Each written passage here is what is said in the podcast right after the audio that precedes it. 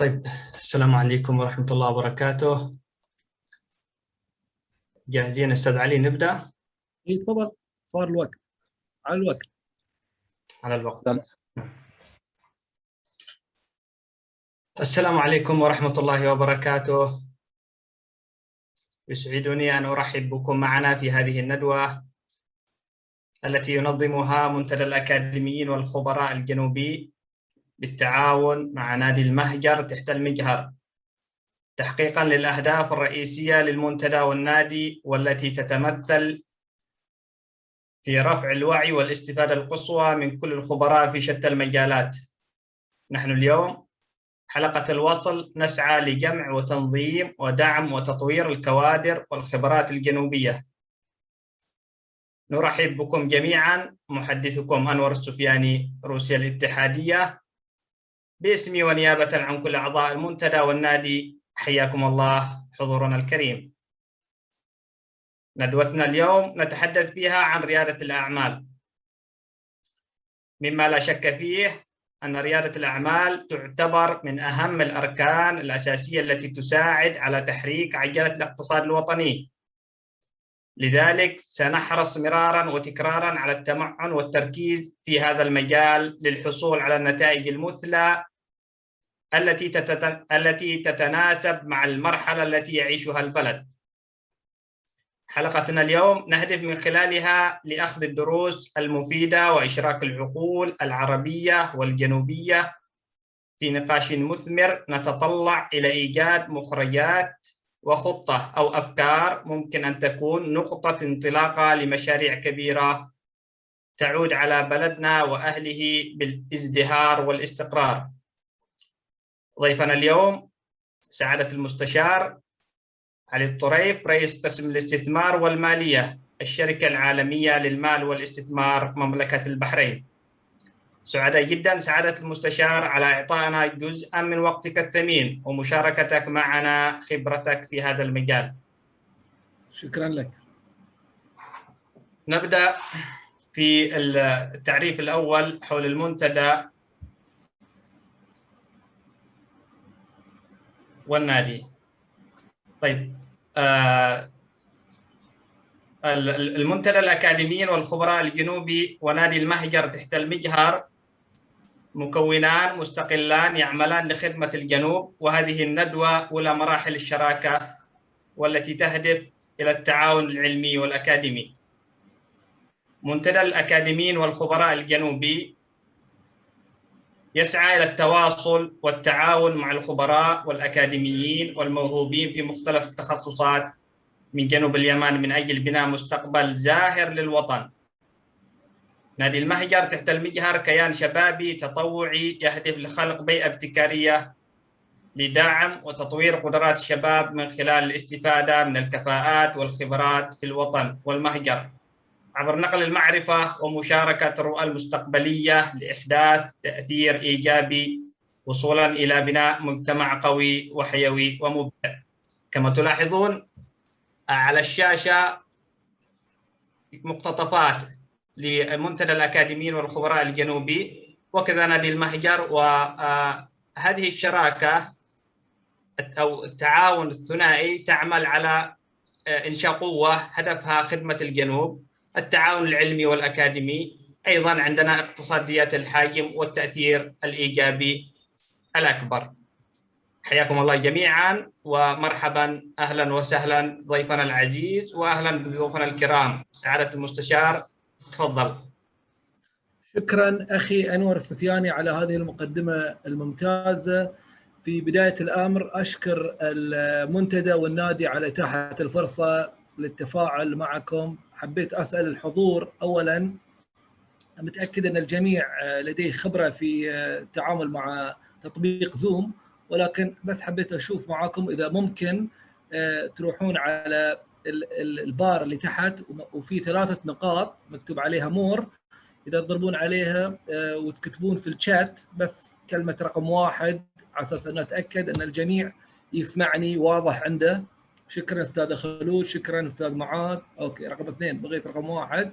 okay أستاذ صالح الحربي ممتاز. فاذا الجميع يسمعني. في مجموعة موجودة في ال في ال Q&A box ممكن ممكن وضع الأسئلة هناك ولكن أنا أفضل يكون التداول معاي عن طريق ال chat box أن أسهل لي أشوفه.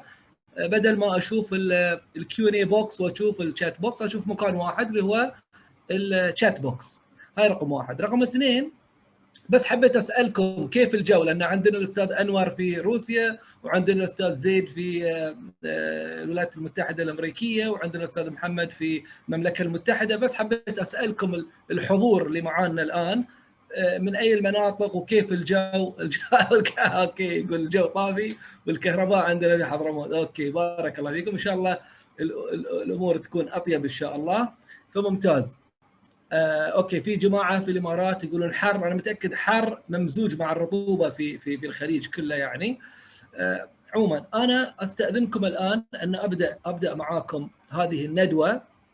واحاول قدر الإمكان أخليها ندوة تفاعلية وأشوف ما شاء الله جماعة في سنغافورة وجماعة في في في, في اليمن موجود يقولون غيوم في الحديدة فما شاء الله تفاعل ممتاز في البداية. أوكي. إذا سمحتوا لي أبدأ معاكم مقدمة ولو بسيطة نوعا ما على أساس نكون كلنا في صفحة واحدة. بسم الله الرحمن الرحيم وبه نستعين والصلاة والسلام على خير المرسلين سيدنا محمد وعلى آله وصحبه أجمعين. سيداتي آنساتي سادتي أيها الحضور الكريم السلام عليكم ورحمة الله وبركاته. تحية عطرة لكم مني وبعد. أصالة عن نفسي ونيابة عن المنتدى منتدى الأكاديميين والخبراء الجنوبي بالتعاون مع نادي المهجر تحت المجهر نرحب بكم في باكورة التعاون الإيجابي والبناء بين كل من منتدى الأكاديميين والخبراء الجنوبي ونادي المهجر تحت المجهر في هذه الأمسية الجميلة لندوتنا بعنوان ريادة الأعمال لبناء قاعدة من الاقتصاد الوطني. الموافقة ليوم السبت المصادف لتاريخ 31 يوليو من سنة 2021 وقبل أن نستهل هذه الندوة في ظل تفشي جائحة الفيروز التاجي المستجد كورونا كوفيد التاسع عشر يطيب لي أن أهنئكم بعيد الأضحى المبارك. كما أقف لكم جميعا وقفة إجلال وتعظيم التحية والإكبار لمواجهتكم واحتوائكم لهذه الجائحة الخطيرة والتحدي العظيم بطلب ومواصلة المزيد من العلم والمعرفة بأي وسيلة كانت ومن ضمنها التعلم عن بعد عبر الفضاء الافتراضي. ونحن الآن ها هنا معا بحذر عائدين وإلى بر الأمان متجهين وكل ذلك سوف يكون بالتزام ومسؤولية. اولا أود إذا سمحتم لي أن أبتدئ هذه الندوة بنبذه ولو قصيرة نوعا ما عن نادي الأكاديميين والخبراء الجنوبي ونادي المجهر وأعتقد الأخ أنور سبقني وبين هذا الجانب. ثانيا سوف أقوم بالتعريف عن نفسي كمتحدث لكم في هذه الندوة. ثالثا أود أن أتعرف على كل واحد منكم ولو بشكل مختصر حتى يتسنى للجميع معرفة كل الآخر. لأن هذه الدورة أو هذه الندوة ليست فقط إرسال من جانب المتحدث إلى الجمهور ولكن ممكن أن الجمهور كذلك يزود المتحدث بمعلومات كثيرة وكذلك افساح المجال للجمهور لنقل معلومات والتعرف على كل الآخر. رابعا سوف تكون هناك مقدمة بسيطة ولكنها مهمة قبل الدخول في صلب الندوة حيث تهدف هذه الندوة إلى وضع تصور لما سيأتي أو يحصل في المستقبل فندوة ريادة الأعمال قاعدة بناء الاقتصاد الوطني تعتبر من الدورات الديناميكية في كافة نواحي الحياة ولا يمكن لأي فرد تجاهلها. خامسا سنستعرض من خلال هذه الندوة مجموعة من المفاهيم المتعلقة بصلب الموضوع ومتطلبات الاهتمام إلى ذلك. سادسا ستتناول هذه الندوة الكثير من المواضيع المهمة مثل الخصائص الأساسية لريادة الأعمال لبناء قاعدة الاقتصاد الوطني والكشف عن آثارها لتعظيم منافعها والتخفيف من حدتها. سابعا سنلقي الضوء على السياسات والإجراءات للنهج القائم على الأداء والمخاطر. كما يعلم الجميع أنها قد تؤدي القرارات التي يتم اتخاذها أو تجنبها دون فهم الآثار المالية بشكل صحيح إلى انخفاض الأرباح أو حتى زيادة الخسائر وتدني قيمة ثروات حملة الأسهم وتأثر سمعة المنشأة بحيث يكون من الصعب التمكن من إرجاعها في المستقبل. لذلك ومن خلال رفع الوعي الريادي للجمهور سوف يكون المشاركين أكثر قدرة على فهم وتعريف الابتكار والإبداع وريادة الأعمال لكي يتم تحديدها وتحليلها بغيه ممارستها بشكل صحيح على أرض الواقع. كذلك سوف يتمكن المشاركون في البرنامج أيضا من استخدام معرفتهم الجديدة لاتخاذ قرارات أكثر فاعلية. ستوفر هذه الندوة القصيرة المبادئ الأساسية للطرق والأساليب اللازمة لاتخاذ القرارات للوقاية من المخاطر المالية قبل حدوثها عن طريق سلسلة من الأدوات الاستباقيه. وإن وقعت لا سمح الله سوف يكون للمتدربين الوعي الكافي للاستجابة عن طريق معالجتها أي المخاطر بأدوات أخرى يمكن أن نطلق عليها بالأدوات التفاعلية.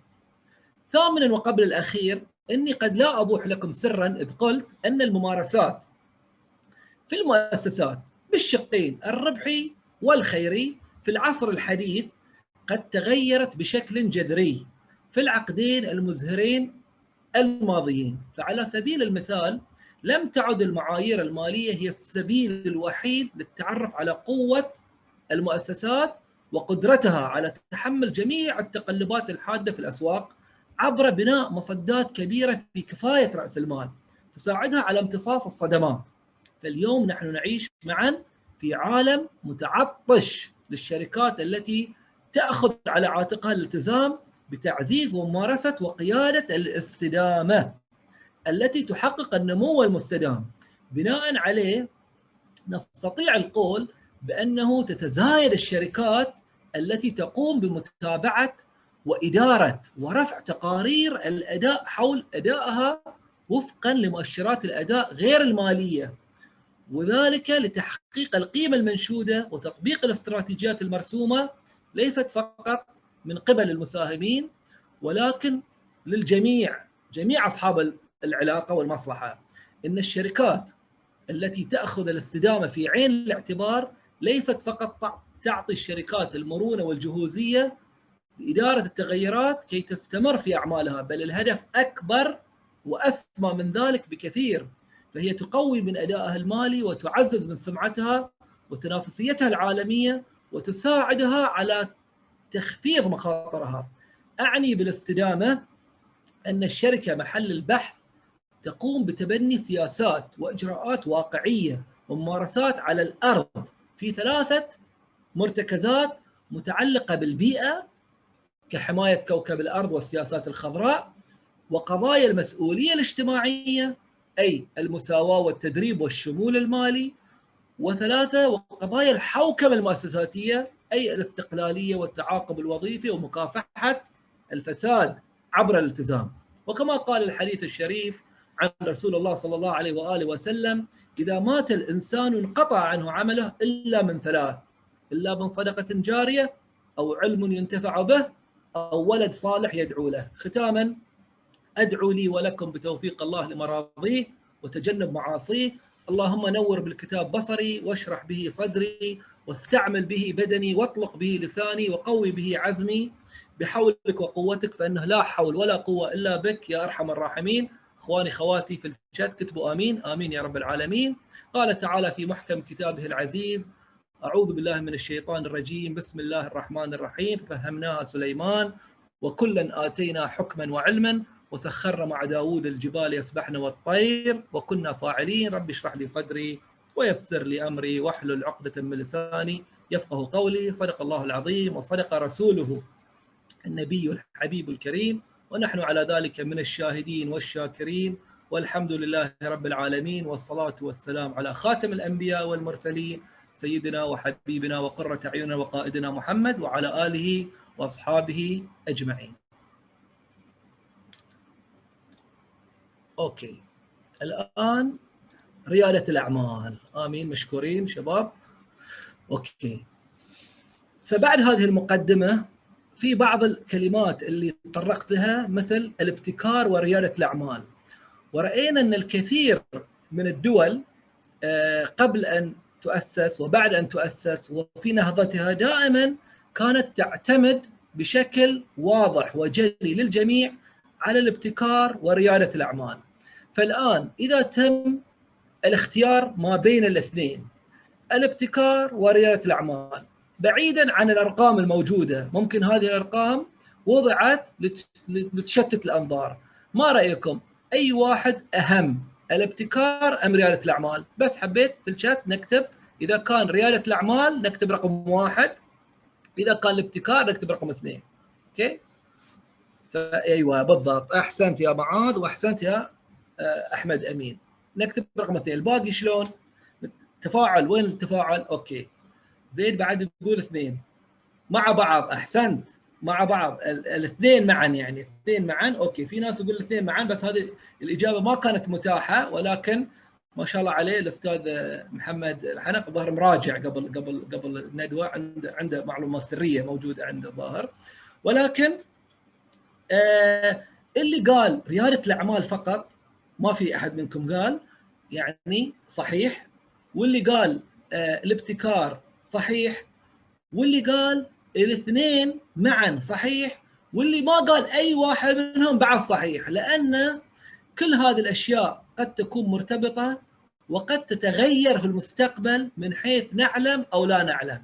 فاليوم وإحنا قاعدين نشوف أن ريادة الأعمال والابتكار ومصطلح آخر الابداع هما عناصر ثلاثيه أساسية لنهضة المجتمعات وتطورها وازدهارها اليوم. لكن لا نعلم ما سوف يحصل في المستقبل. كما كنا لا نعلم ولا نتوقع في يوم من الأيام أن راح نتكلم مع بعض في هذه الشاشات والزوم وكورونا وكذا ما أشياء تتطور وإحنا ما نعلم كيف. لكن على أقل شيء نفهم شنو هذه الأشياء الحالية ما هي هذه الأشياء الموجودة حاليا أمامنا. فأنا الآن سوف أتطرق إلى هذه الأمور بطريقة جدا بسيطة يفهمها الجميع. يعني ما ما ما ما, بنتكلم بلغة يعني صعبة جدا ويكون الإنسان مثلا يقول شنو؟ هذا قاعد يقول لنا في الوقت من الليل يعني. ولكن أحاول أبسطها بحيث أن تكون لغة عملية وتطبيقها سهل. يعني مثل ما يقول خير الكلام ما قل ودل ومباشرة من الليلة بكرة تطبق على طول. ما في يعني ما يحتاج بعد تراجع وكذا كذا. فهذا هذا الشيء الرئيسي الأولي اللي حبيت أتكلم معكم عنه. ولكن المهم كذلك أن بنكون مع بعض لمدة آه، ساعة أو ساعة ونص آه، يعني أو أقصر من ذلك بقليل. فيعتمد على التفاعل وعلى الأسئلة. إذا في مجموعة كبيرة من الأسئلة بيكون وقت أطول ساعة ونص. إذا ما في أسئلة فبنخلص في في حدود الساعة وربع أو شيء من النوع. حديثي معاكم لن يطول كثيرا بيكون تقريبا بين 40 ل 45 دقيقة. وبعد ذلك بفتح المجال لطرح الأسئلة. والأسئلة ممكن تكون متشعبة وسؤال يجر الثاني وكذا كذا. آه، اللي عنده أي سؤال يعني يحب يطرحه من الآن فمثل ما اتفقنا عندنا آه، جهتين لطرح الأسئلة ال Q&A box وال chat box أنا أفضل ال chat box على أساس يكون كل شيء عندنا موجود ولكن اللي يفضل بعد يخلي في ال Q&A box بعد ما في مشكلة. عندنا جماعة الفريق الإداري يتابعون وكذا كذا. أه، بخصوص التعرف نعم آه الآن بشرح لكم عن نفسي. أنا المفروض أتكلم في هذه الشريحة عني مشكور الأخ معاذ.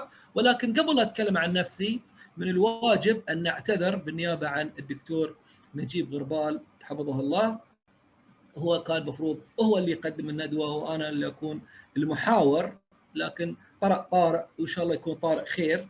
ونأمل ذلك إن شاء الله. وإن شاء الله في المستقبل بيكون معنا وبيكون موجود يعني في هذا الجانب. فهذا الجانب مهم كنت حبيت بس أسلط عليه الضوء. أما بالنسبة عني أنا ك ك كمتحدث أنا طبعا مستشار في آه، الشركة العالمية للمال والاستثمار. ومقرها مملكة البحرين وهذه الشركة هي مؤسسة مالية حقيقة أسست في مملكة البحرين وتراقب وتدار من قبل مصرف البحرين المركزي آه، يعني تحت رقابة مركز مصرف البحرين المركزي وذلك منذ العام 2002 أوكي؟ فهذا يعني فترة جدا طويلة. على هذه المؤسسة ولكن هي مؤسسة صغيرة نوعا ما يعني حجمها صغير عدد العاملين بها قليل ولكن أعمالها تنحصر في موضوع الاستشارات الاستثمارية والوساطات المالية. فأنا شغلي اليومي في هذا الجانب وأرأس قسم الاستثمارات والتمويل. طبعا قبل يعني انضمامي إلى هذه الشركة العالمية للمال والاستثمار عملت في عدة شركات خاصة عائلية وكذلك شركات وكذلك بنوك محلية مدرجة في البورصات. بالنسبة عن الأشياء الأخرى اللي أزاولها في في الحياة غير العمل في هذه الشركة كمستشار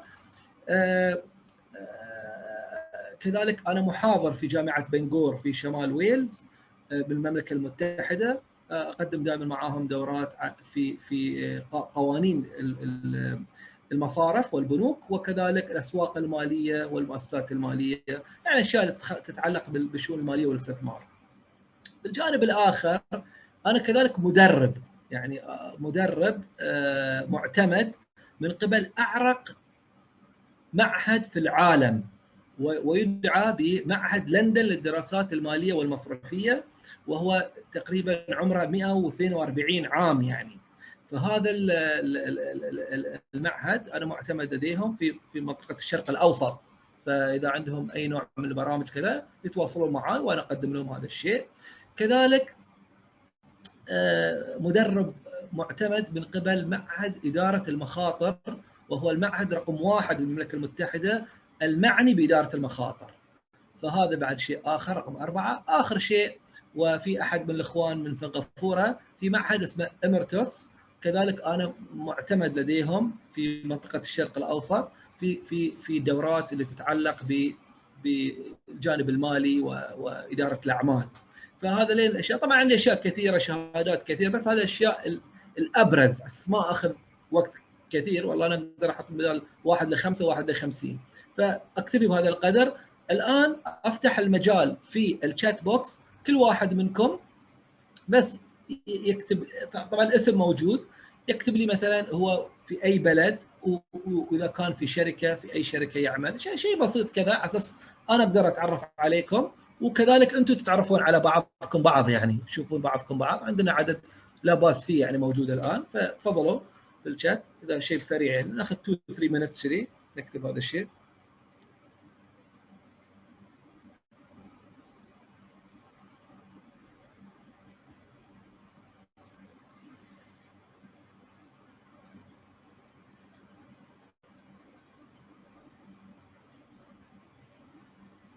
okay. فينا نائل أعتقد من مكة شركة عمرة ممتاز. okay. الأستاذ معاذ. ماني من حضرموت. مؤسس حضرموت ستار ومؤسس سبر محرق. okay ممتاز. أستاذ معاذ. okay بارك الله فيك. الباقي الشباب حتى الإخوان اللي ويانا يعني بعد كتبوا عشان يشوفونكم. okay إبراهيم from Malaysia bachelor's of finance accounting ACCA candidate. okay ممتاز. يعني طالب الأستاذ إبراهيم. دكتور سعد الدين بن طالب معروف معروف. والنعم والنعم. الأستاذ خلود العمودي MBA جدة. بارك الله فيك. okay alright في بعد غيره والله؟ خلاص؟ okay أيوه أي نعم نعم. نعم. معروف. أنا من كذي قلت معروف؟ okay. شكرا يا أستاذ سعد. عندنا أوه الحين صار الكلام الطيب. الحين مرة واحدة هلت هلت المعلومات. okay. دكتور محمد الحنق okay هندسة كيميائية. okay في الاستاذ سعد مهتم بالحوكمة. إن شاء الله الدورات القادمة نسوي لكم على الحوكمة. دكتوره نهاد دكتور نهاد النهدي أخصائي مختبرات طبية. زيد اليافعي مهندس برمجيات. محمد سليم مكة. عادل مطلق المملكه المتحده ماجستير اداره معلومات. محمد نصر ما شاء الله يعني عدد جميل ومتنوع. مهندس نصر الأسود مستشار إداري وتطوير صالح الحربي. عندنا بعد مهندس كمبيوتر هاي نفسه الظاهر اللي فوق. محمد real estate marketing okay ممتاز. بارك الله فيكم. تشوفون أنتم بعد الشات معاي فكل واحد يتعرف على الآخر. ممتاز. هذا إن شاء الله الحين بداية وإن شاء الله بعدين كل واحد من جانبه بيجيب 10 وكذا تكبر المجموعة. okay.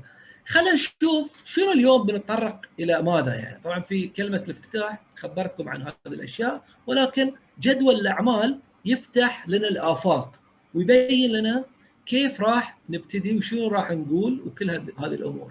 فاولا بنتكلم عن مقدمة في ريادة الأعمال. يعني أنا ما أتوقع أن مثلا بنغوص في التفاصيل لأن كلها ساعة ونص يعني. أوكي؟ ولا بنطلع من هذا الموضوع كخبراء لكن بتكون عندنا معلومات أساسية ما نحتاج بعد نقرأ كتب وشغلات هذه. خلاص الأساسيات موجودة. بعدين إحنا نقدر نطور عليها.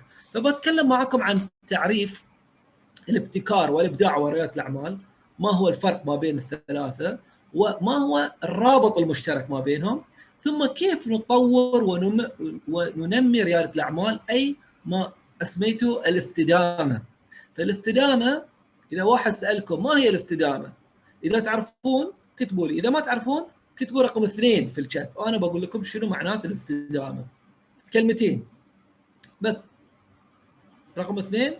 okay ممتاز. أبو فيصل يقول أن أنت قول. يعني يقول لي أنا أنا أقول. فالاستدامة خلينا بس نعطي فرصة يمكن أحد يحب يكتب معنى الاستدامة. اللي ما اللي اللي يحب أن أنا أقول يكتب رقم اثنين. أقول لكم شنو معنى الاستدامة. okay.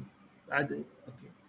okay. طبعا بارك الله فيك. أنا كنت أنتظر الأستاذ محمد حنق وبتأكد هو مراجع ولكن مراجع بس لكنه ما نجح في هذه في هذه. الاستدامة هي ليست الاستمرارية بس هو قال الاستمرارية بتطور. شوف ذيلها خلى فيها ذيل. الاستدامة هي النمو المستدام. يعني أنت تنمو بشكل مستمر. ممكن تقول صح هذه هي الاستدامة هي النمو المستدام. فخلوا هذه الكلمتين عندكم. النمو المستدام هي هي الاستدامة أوكي؟ فإن شاء الله في الحلقات القادمة نتكلم عن استدامة المشاريع استدامة البيئة استدامة ال ال ال ال ال الاقتصاد استدامة كل الأشياء. حتى استدامة الإنسان يعني. أوكي فتطور ونمو ريادة الأعمال أهمية ريادة الأعمال المجتمع ولا سيما الجنوبي كيف بيكون.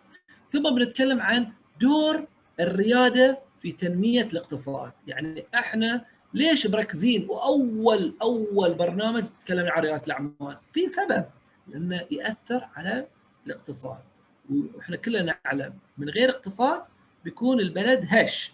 بنحتاج اقتصاد متين قوي على أسس صحيحة. فرياده الأعمال بيكون رافد لهذا الاقتصاد. ثم العوامل الداعمة لظهور ريادة الأعمال. أوكي إحنا نحتاج اقتصاد قوي نحتاج ريادة الأعمال. لكن بس بالدعاء؟ لا. طبعا العمل؟ ما هي العمل؟ العمل واحد. العوامل أكثر. فنحتاج عوامل. ما هي هذه العوامل؟ ثم تأتينا سلبيات منقصات عوائق حواجز مثبطات. ما هي هذه لريادة الأعمال؟ فإذا عرفناها إذا عرف السبب يلا جوابكم. إذا عرف السبب وين الجواب؟ إذا عرف السبب شنو؟ بطلة. العجب بالضبط. فإذا أنا بينت لكم ما هي السلبيات والبخار وأنا متأكد أنتم تعرفونها بس أنا بذكركم لأن نسيتوها الظاهر. أنا بذكركم فيها. فلغاية الآن ماشيين تمام. فالآن خلينا نشوف ماذا نعني بالابتكار.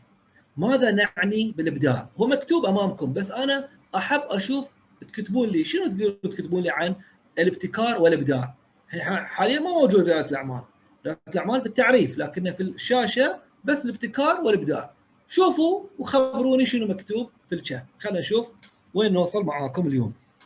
وإحنا بهذا المناسبة ناخذ لنا شوية نشرب شيء. يلا. الإبداع والابتكار. ما هو الفرق بينهم؟ في الشات تكتبون. أو إذا تحبون أنا أقول لكم ما تحبونه يعني مثل حوار تحبون بس إرسال؟ بس اعطوني رقم اثنين ارسال جاهز. ما هو الفرق بين الابتكار والابتكار؟ بيكون بعد الابداع. أحسنتي أستاذ خلود. أستاذ خلود ضاربه مراجعة. أوكي؟ ممتاز. فأستاذ خلود اختصرت علينا الحين الحديث وقالت آه أن في بداية الأمر أنا ببتدي معكم من اليمين. شوفوا ساعات باليمين ساعات باليسار. الابتكار هي القدرة على تطبيق الحلول الإبداعية لمشكلات أو فرص لتعزيز أو إثراء حياة الناس. يعني هي القيام بأشياء جديدة. لكن الفكرة هنا في الابتكار أن في تطبيق لحلول إبداعية. فالإبداع موجود قبل الابتكار فانتبهوا. دائما يقول لك الابتكار والإبداع. المفروض يقول لك الإبداع والإبتكار. لو تشوف من جهة اليسار يقول لك أن الإبداع هي القدرة على تطوير أفكار جديدة واكتشاف طرق جديدة للنظر في المشاكل والفرص. يعني التفكير في أشياء جديدة. فالآن الإبداع والابتكار الإبداع هو التفكير في أشياء جديدة. أما الابتكار فهو القيام بتطبيقها بتطبيق هذه الأشياء. فدائما الإبداع مثل ما قال الأستاذ خلود هو سابق واللاحق هو الابتكار. واضح؟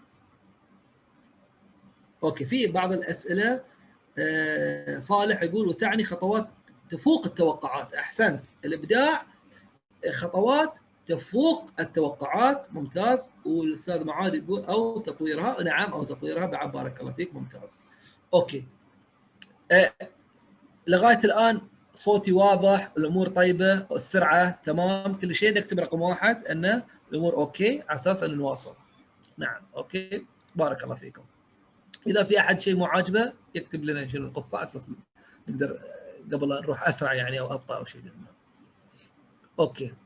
بارك الله فيك أستاذ إنزين الآن خلصنا الإبداع والابتكار. فباقي شنو الآن؟ ريادة الأعمال. okay؟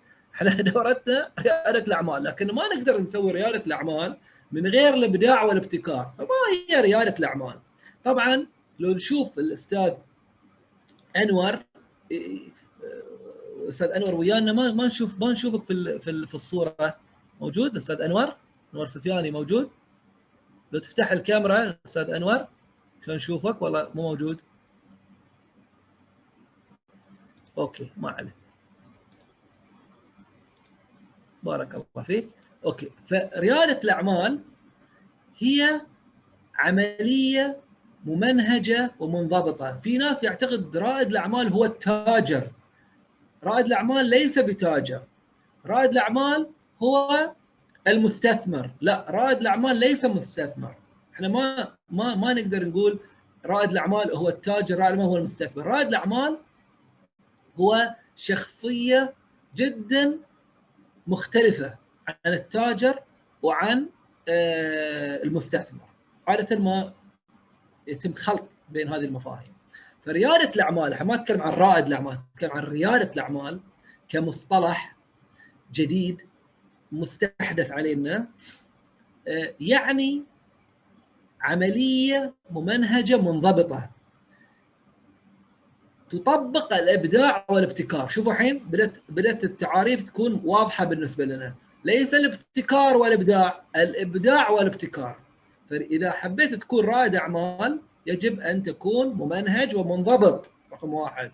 يعني شوف دائما رائد الأعمال يصحى أول واحد وينام آخر واحد ويعمل من غير انقطاع أوكي؟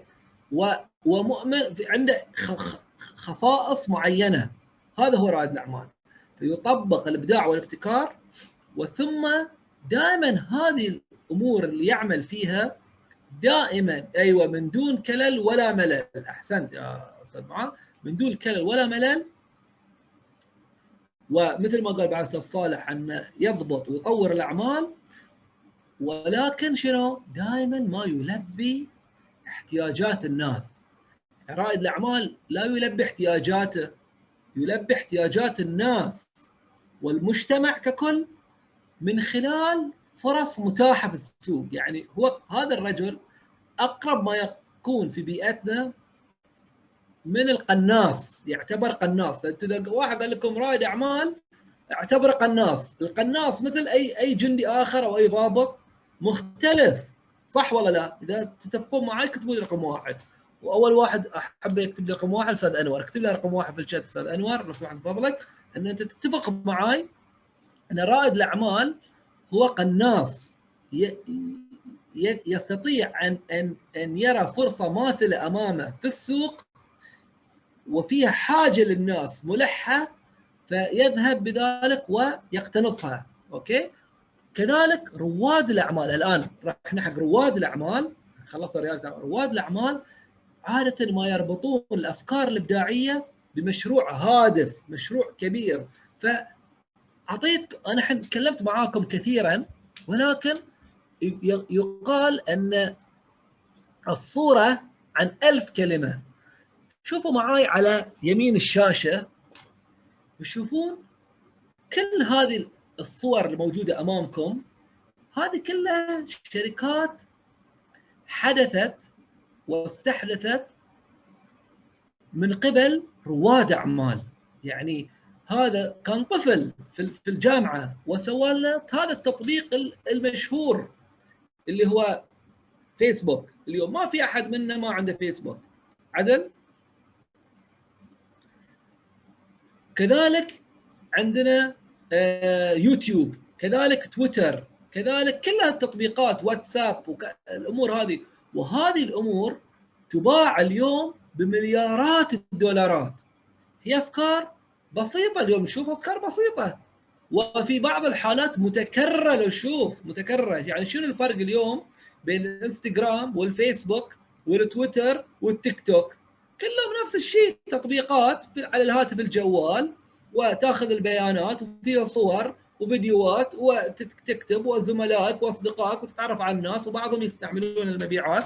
ولكن لماذا لا يوجد فرد منا يقوم بهذه الأعمال؟ أنا ما ما أتكلم أن نذهب في الجانب التكنولوجي الآن بس أنا أتكلم أن ال ال ال رواد الأعمال الواضحين على الملأ اليوم هم اللي دخلوا وطوروا موضوع التكنولوجيا لذلك أشوفه اليوم جيف بيسوس اللي هو آه، رائد الأعمال ومؤسس شركة أمازون خسر تقريبا 13.5 مليار دولار في يوم واحد لأن يعني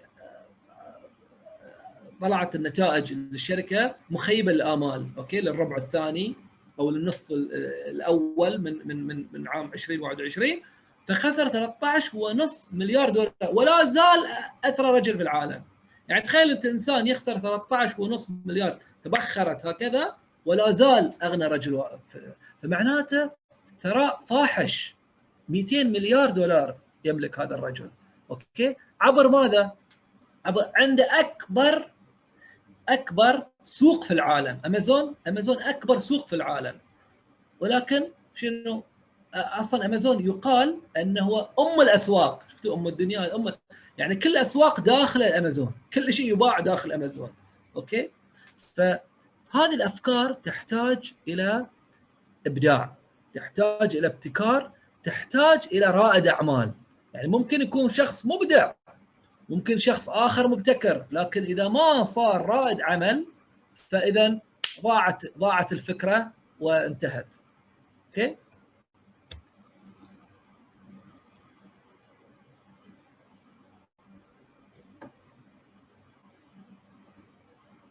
الآن ما هي العوامل الداعمة لظهور رياده الأعمال؟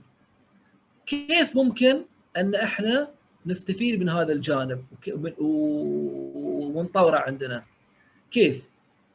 اولا من أهم الأشياء هو الإنتاج القومي للبلد فإذا كان هناك إنتاج قومي للبلد سوف يشجع ذلك على آه، دعم ريادة الأعمال كل ما كان هناك بنشوف الدول مثلا دول قريبة منا اليوم الغنية الثرية فهي تتكلم عن الإبداع والابتكار وريادة الأعمال وتصرف مبالغ على الجانب و...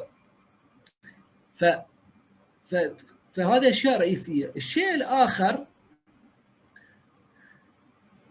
توظيف الكوادر البشرية، إذا كان هناك عندنا مجتمع قوي لريادة الأعمال سيوفر, سيوفر هذا المجتمع توظيف كبير لرياده الأعمال لأن كما تعلمون في إعادة البناء أي مجتمع في إعادة البناء عادة ما تكون هناك مناقصات جدا كبيرة مطارات شوارع أشياء كثيرة كبيرة.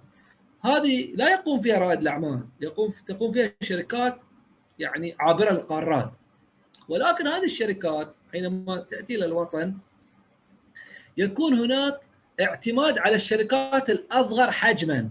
لسد احتياجات معينة فهذه الاحتياجات المعينة تقوم بها الشركات المحلية عادة فهذه الشركات المحلية لن تعتمد على كوادر أو أيدي بشرية أو أيدي عاملة خارجية تعتمد على فإذا سوف يكون هناك متسع العمل لذلك. الشيء الثالث زيادة الجودة وتخفيض الأسعار. إذا كان السوق محتكر من قبل شركة ما فقط لا غير بسبب أو آخر، إحنا ما بنتكلم ما هو السبب أن هذه الشركة هي الوحيدة اللي اللي محتكرة إلى إلى إلى هذا السوق أو إلى هذا المنتج وهذه الخدمة. فدائما إذا في احتكار تتردى الجودة دائما تتراجع الجودة لأن الشركة لا تأبه بالمستهلك النهائي لأن المستهلك لا مفر لديه غير التعامل مع هذه الشركة. كذلك الأسعار تكون باهظه الثمن أوكي؟ عالية غير مبررة لكن في وجود ريادة الأعمال يخلق فرصة جديدة يخلق جودة أخرى يرى النواقص الموجودة في السوق ثغرات فيأتي بمنتج أفضل جودة وسعر أكثر تنافسية وسرعة. في مثلا خلينا نقول الشركة الكبيرة تحتاج إلى شهر هو يقدر يقدم لك الخدمة أو المنتج في خلال يومين ثلاثة أوكي؟ صغر لحجم الأعمال. كذلك العوامل الداعمة والواضحة هو الابتكار والإبداع المستمرين. إذا كان عندنا دائما شباب مثلكم وشابات دائما عندهم الابتكار والإبداع وجلسات عصف ذهني ودائما يفكرون بالآخر أكثر ما يفكرون بأنفسهم فهذا الشيء يسبب ظهور سريع لريادة الأعمال. لأن ريادة الأعمال الكلمتين اللي قبل ريادة الأعمال الإبداع والابتكار. فإذا كان هذا الشيء عندنا مستمر لازم يوم من الأيام بيولد لنا رائد أعمال صح؟ الشيء الخامس هي المفاهيم الجديدة. مثل أحد الإخوان قال الحوكمة أزيد عليه العولمة أزيد عليه الحوسبة السحابيه علم الجينوم. كل هذه الأشياء الجديدة اللي أتتنا في نهاية الثمانينات من العام من من القرن المنصرم هذه أشياء تسبب ظهور رياده الأعمال في مجتمعاتنا.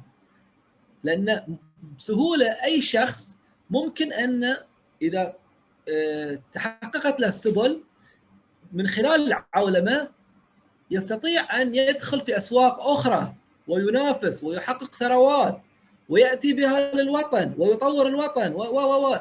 ولكن إذا لم تتوفر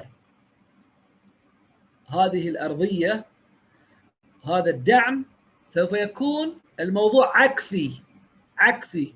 بدل ما نطلع من الوطن إلى الخارج ونجلب الثروات إلى الوطن سيأتي الخارج إلى الوطن ويأخذ ثروات عن طريق العولمة.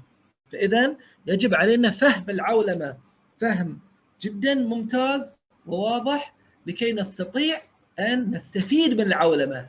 نجعل العولمة تعمل لمصلحتنا. okay؟ وآخر شيء من العوامل الداعمة لظهور احتياجات الناس. إذا الناس الناس ما اتكلم الأفراد الناس أتكلم الكل والجميع.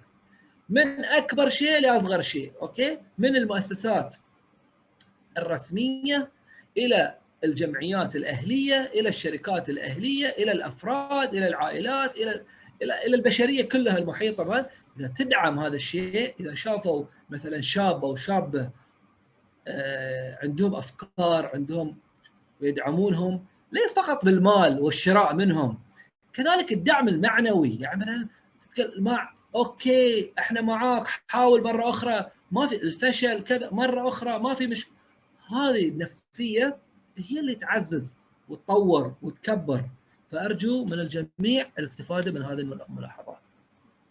okay عندنا سؤال من الأخ سعد. ما علاقة الحوكمة في الدولة لخلق بيئة مؤيدة لريادة الأعمال والابتكار وريادة الأعمال؟ okay بارك الله فيك. سؤال ممتاز الأخ سعد. okay طبعا الحوكمة يعني أنا أوعدكم إذا الإخوان في المنتدى والنادي لاحقا يودون عمل دورة عن الحوكمة أنا مستعد أن أقدم لكم دورة عن الحوكمة. وندوه عن الحوكمه ما في مشكلة. ولكن الحين هذا السؤال عابر. أنا يعني بجاوب عليه بشكل مختصر. طبعا أي بيئة أي دولة تود أن يكون تكون ذات تنمية مستدامة ذات تنمية مستدامة يجب أن تفكر في ثلاثة أشياء. أوكي؟ تفكر في الحوكمة البيئية والحوكمة المجتمعية وحوكمة المؤسسات أو الشركات التي بها فالحوكمة هي إطار عام إطار عام تقوم به الدولة من خلال هذا الإطار العام في توجيه ومراقبة أداء المنشآت بهذه الطريقة بالحوكمة ممكن أن تضبط الإيقاع وتتحكم به وتطوره وتنميه على حسب الاحتياج. طبعا بتكلم لكم عن التجربة البحرينية لاحقا. يعني الحين أنا أحاول أن اسرد ال ال ال ال العرض المرئي لدي وبعدين في هذا أقدر أتكلم لكم ليس فقط عن التجربة البحرينية يعني حتى عن تجارب أخرى في العالم العربي ككل. أنا يعني عندي اطلاع على أغلب الدول العربية والإسلامية كذلك الدول الأوروبية والأمريكية يعني شرق آسيا أتابع هذه الأمور. فممكن نتكلم عن أي سوق تحبون ما عندي أي مشكلة.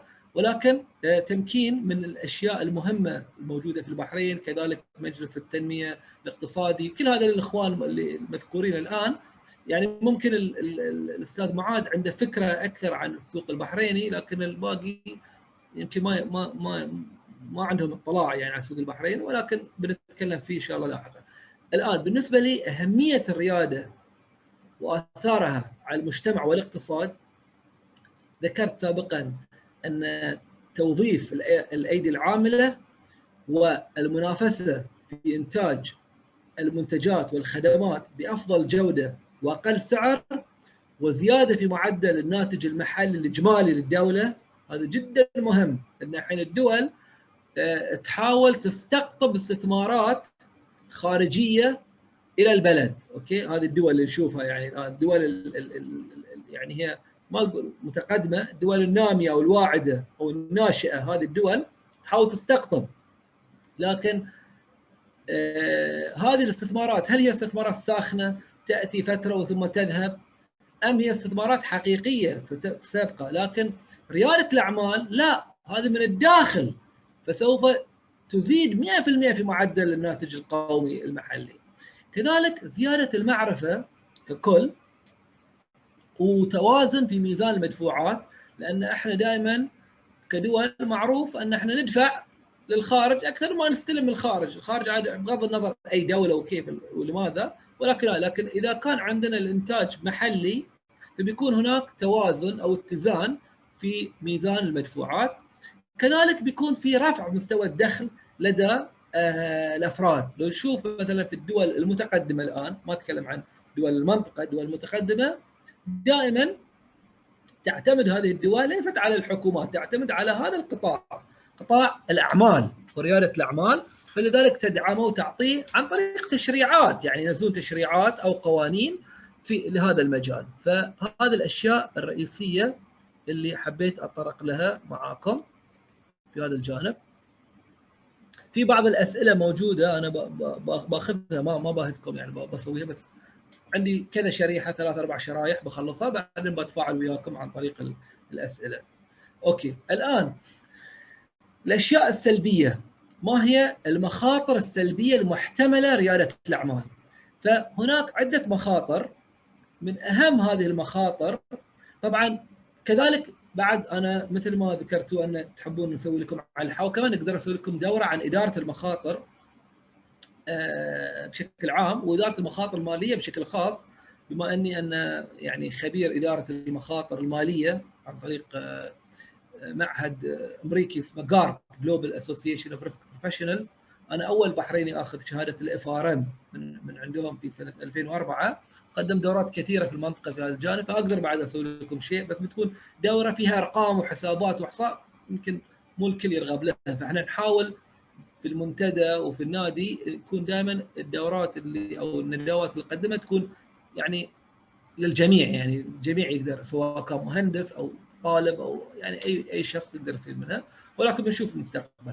فمخاطر السلبية المحتملة لرياده الأعمال من أهم هذه المخاطر عدم التيقن من الدخل غير إذا عندك دخل ثابت عن طريق شركة غير تروح بروحك تعمل وأنت رزقك على الله ولكن يقال أن في الإسلام تسعة أعشار الرزق في التجارة آه كذلك خطر فقدان الاستثمار الخاص بالكامل لأن كل ثروتك انت بتخليها في هذا المشروع ممكن تفقدها بالكامل فهذا شيء يعني غير الدخل راح تفقد الثروة. كذلك ريادة الأعمال عمل شاق ومضني ياخذ ساعات طويلة من وقتك. وفي إذا اخذ ساعات فبيكون قلة في جودة الحياة. لن تستطيع أن تستمر مع شريكة حياتك شريك حياتك كذا مع الأبناء. بتشوفهم يكبرون صاروا 50 سنة وأنت لا زلت في مشروعك يعني لين ما ينجح هذا المشروع. كذلك مستويات عالية من التوتر. دائما بتكون متقلق آه، سهران آه، عندك أرق لأن التوتر دائما يكون كبير في هذه المشاريع. اذا أنت موظف عارف نهاية الشهر تاريخ 25 راح تقبض الراتب.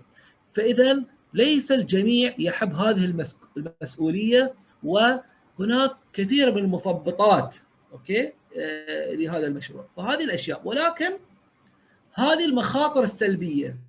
لم تستوقفكم الكلمة السلبية؟ كتبوا لي. نعم استوقفت رقم واحد. لم تستوقف تستوقفنا من كلمة سلبية رقم اثنين هل المخاطر السلبية ليش ما قلت المخاطر فقط؟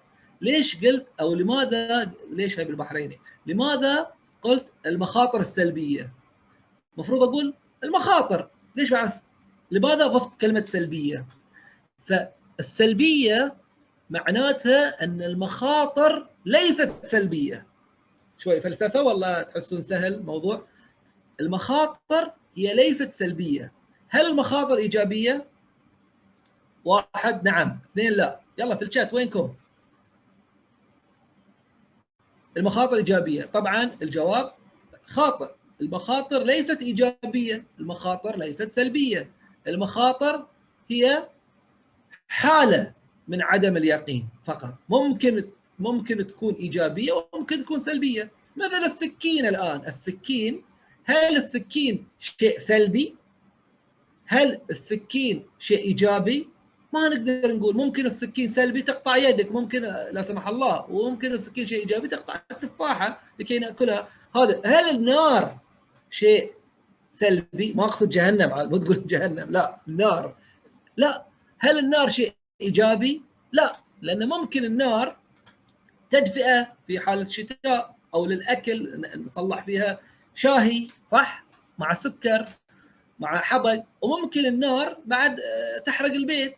فكذلك المخاطر. فالمخاطر هي ليست بالشيء السلبي. أغلب الناس يصطلحون على كلمة مخاطر إن هي سلبي ما يكتبون بس إذا مخاطر لا هذا مخاطر. لا المخاطر هي شيء معين. فالناس تقبل على المخاطر للجانب الإيجابي اللي داخل المخاطر. في ناس تبتعد عن المخاطر بالجانب السلبي اللي داخل المخاطر. فبهذه الطريقة. انتبهوا لهذه المصطلحات. بارك الله فيكم. طبعا الاستاذه خلود قالت أن opportunity risk طبعا داخل الريسك داخل المخاطر الريسك يعني داخل الريسك بداخل الريسك توجد هناك فرص وتهديدات. فالفرص هي ال opportunity أما التهديدات فهي ال threats الأشياء السلبية. okay؟ بس بارك الله فيك معرفتها إيجابية طبعا أستاذ معاذ. بارك الله فيك. عن عن عبر تحليل السوات ممكن سوات وممكن أشياء ثانية. بارك الله تساعدنا في استمرارية الأعمال ومواجهة التحديات ونتعلم منها. أكيد 100% كل ما عرفت شيء يكون لصالحك وليس ضدك 100% الآن الفوائد المحتملة من ريادة الأعمال كل هذه الأشياء أنتم عارفينها ولكن من باب الشيء بالشيء يذكر.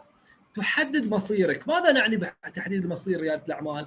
أن إذا قمت إذا لم إذا لم تقم بريادة الأعمال لن تحدد مصيرك وسيحدد مصيرك الغير.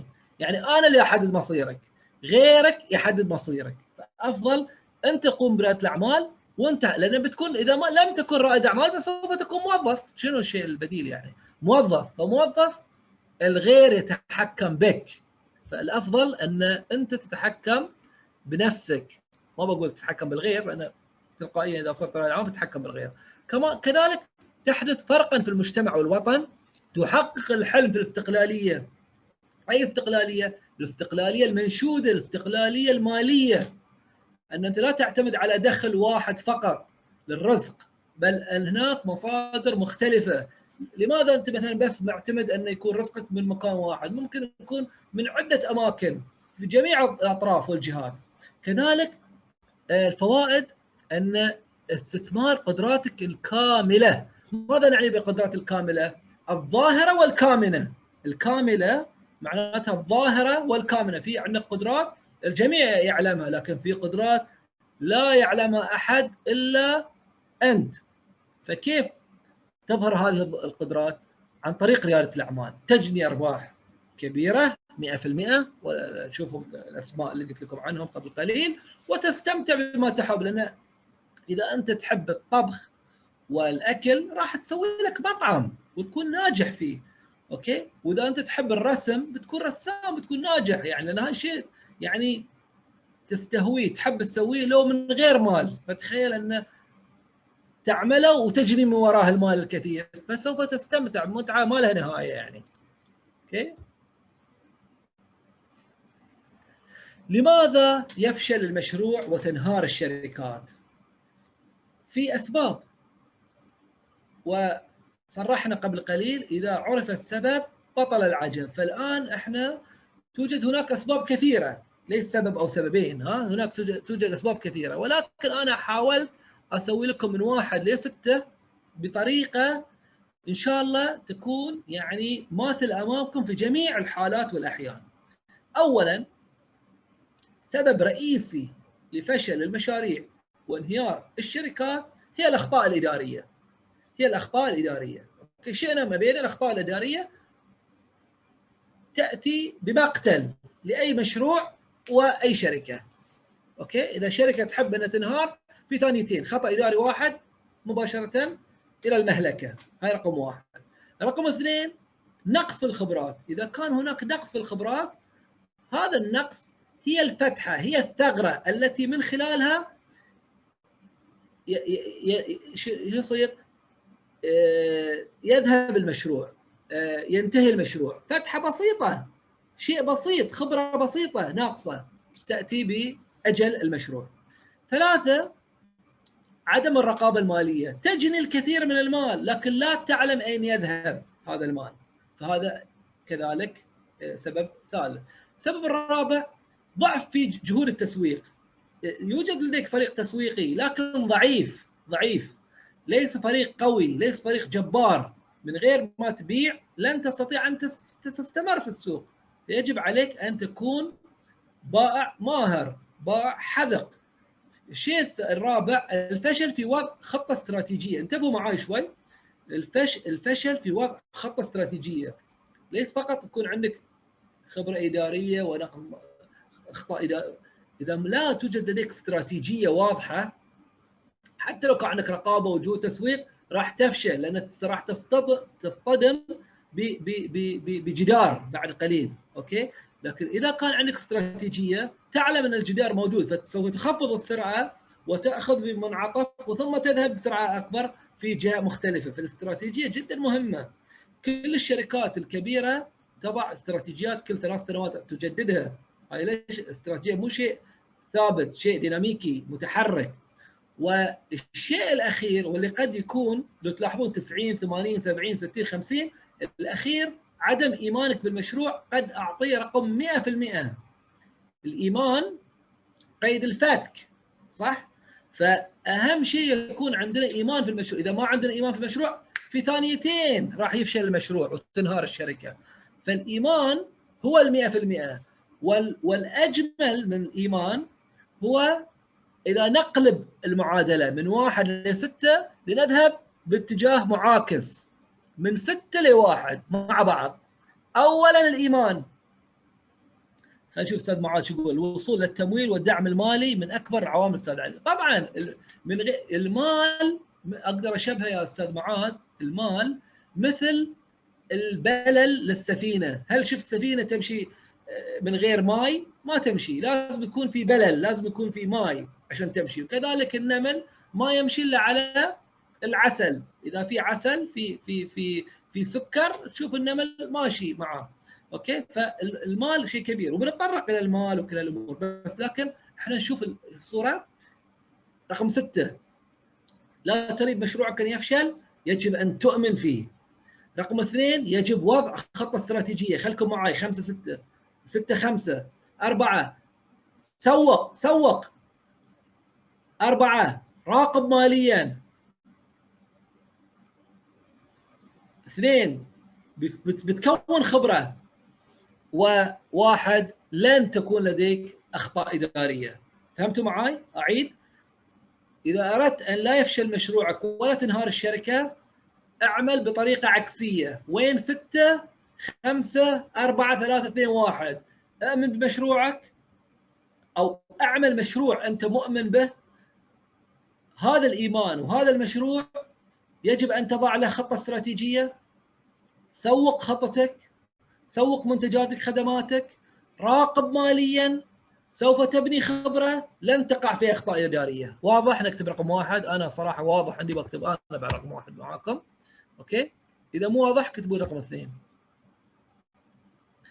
كيف تتجنب هذه الأخطاء وتكون من من من الناس اللي نسميهم الأذكى في السوق؟ كيف كيف تقوم بهذا الشيء؟ اولا يجب أن تؤمن بتفكير الجماعي العصف الذهني. العصف الذهني من أبسط وأعقد الأمور في نفس يعني تضاد في نفس المكان.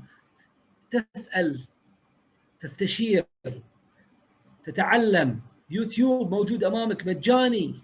ابحث عن هذه الأشياء. شوف ناقش هذه الأشياء. العصف الذهني من أهم الأشياء. brainstorming يسمونه بالإنجليزي. خطة عمل واضحة يجب أن تكون لديك الخطة واضحة. أغلب الدول العربية تفشل دائما في التخطيط. التخطيط عندنا أقول إذا ما أقول 10% أقول 0% صفر. فالتخطيط التخطيط ثم التخطيط. ثلاثة تخطيط ركزوا على التخطيط إذا كان عندك خطة عمل واضحة هذه الخطة ستشمل المال والاعمال وكل شيء فإذا كان عندك خطة بتكون عندك إدارة مالية قوية بيكون عندك تحليل دائم ومستمر ومتابعة ويجب عليك أن تؤمن بإدارة الموارد البشرية، تؤمن باداره جميع الموارد. بس الموارد ما هي الموارد؟ هي الموارد هي أربعة. مورد المالي، مورد المادي، مورد البشري، وآخر واحد مورد الزمني أي الوقت. okay؟ الوقت كالسيف لم تقطعه قطعك. ولكن الإيمان بالموارد البشرية تختلف عن الزمن والمادة والمال لأن البشر هم يعني ناس يعني تعامل معهم غير عن التعامل مع المادة والمال. فرق.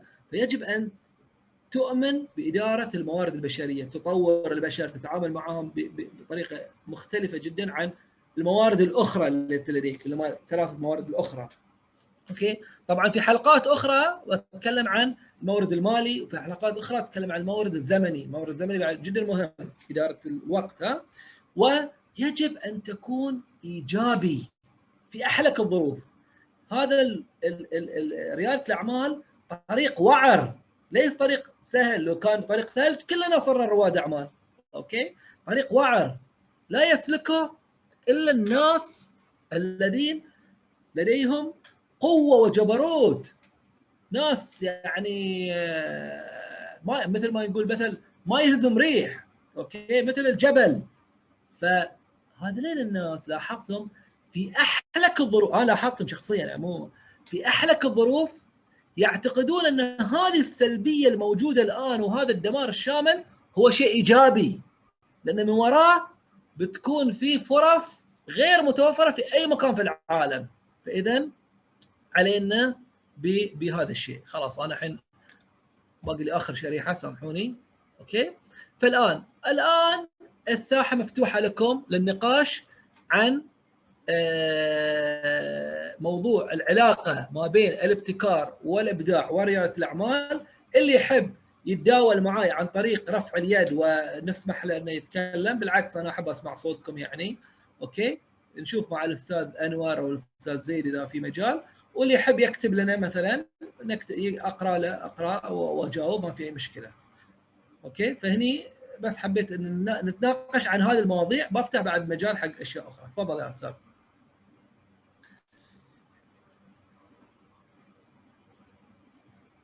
في أحد من الإخوان رافع يده أنا ما أشوفهم صراحة. في أحد رافع يده يحب يسأل؟ السلام عليكم. أيوه أعتقد الدكتور آه، نازين رافع يده. بس قبل هذا الشيء في سؤال طرحه الاستاذ صالح الحربي في الشات قبل؟ أعتقد إنه فاتنا السؤال تبعه. يقول في حالة بلدنا.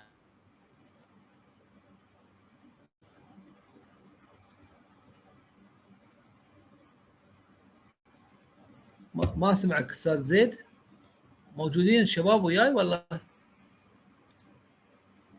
نعم إيه، على ما يبدو في مشكلة بالإنترنت عند الزميل زيد عندنا هنا سؤال على الشات من وقت سابق بالإمكان أنا الآن أرجع له.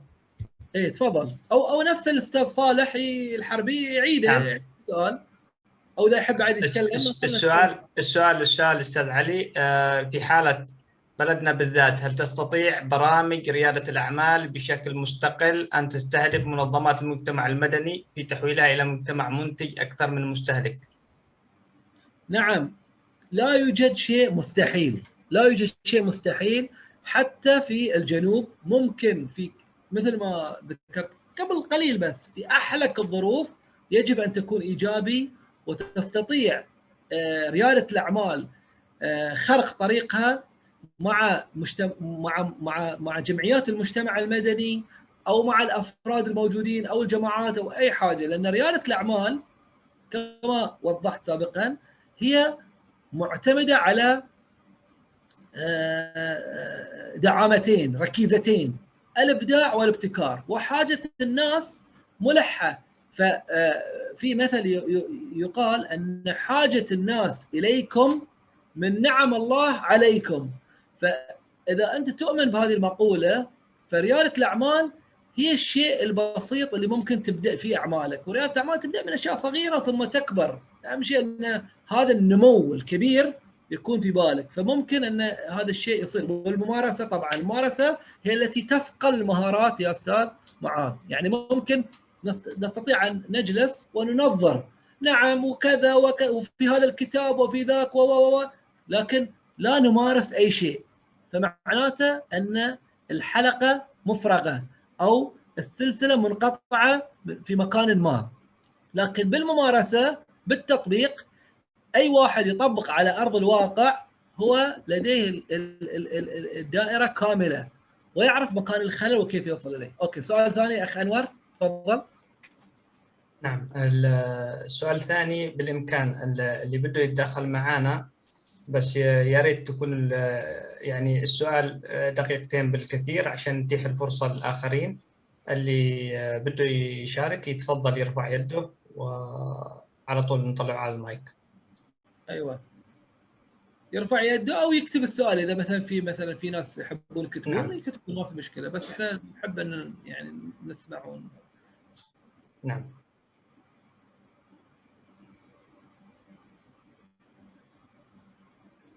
أنا أشوف الأستاذ معاذ رافع يده هل تداخل من قبل ولا فصل عندي أنا الإنترنت؟ معذره عطى مجال عطى مجال إذا في مجال عطى مجال يتكلم ويانا ما. السلام عليكم. عليكم السلام أستاذ معاذ. مساء الخير. الله شيخ. يعطيك العافية. آه، صراحة إن ندوة أكثر من رائعة وما شاء الله محتوى ممتاز. وطبعا العلاقة أكيد بين الابتكار والإبداع يعني علاقة آه، وريادة الأعمال طبعا علاقة متينة ولازم ريادة الأعمال ترتبط بالابتكار والإبداع. وأنت كفيت ووفيت في حديثك. أنا عندي سؤال حول آه، يعني بحكم خلفيتك المالية إيش نحتاج مثلا في آه، الجنوب لإنشاء بورصة تخص الجنوب مثلا؟ بورصة بمثل بورصة البحرين.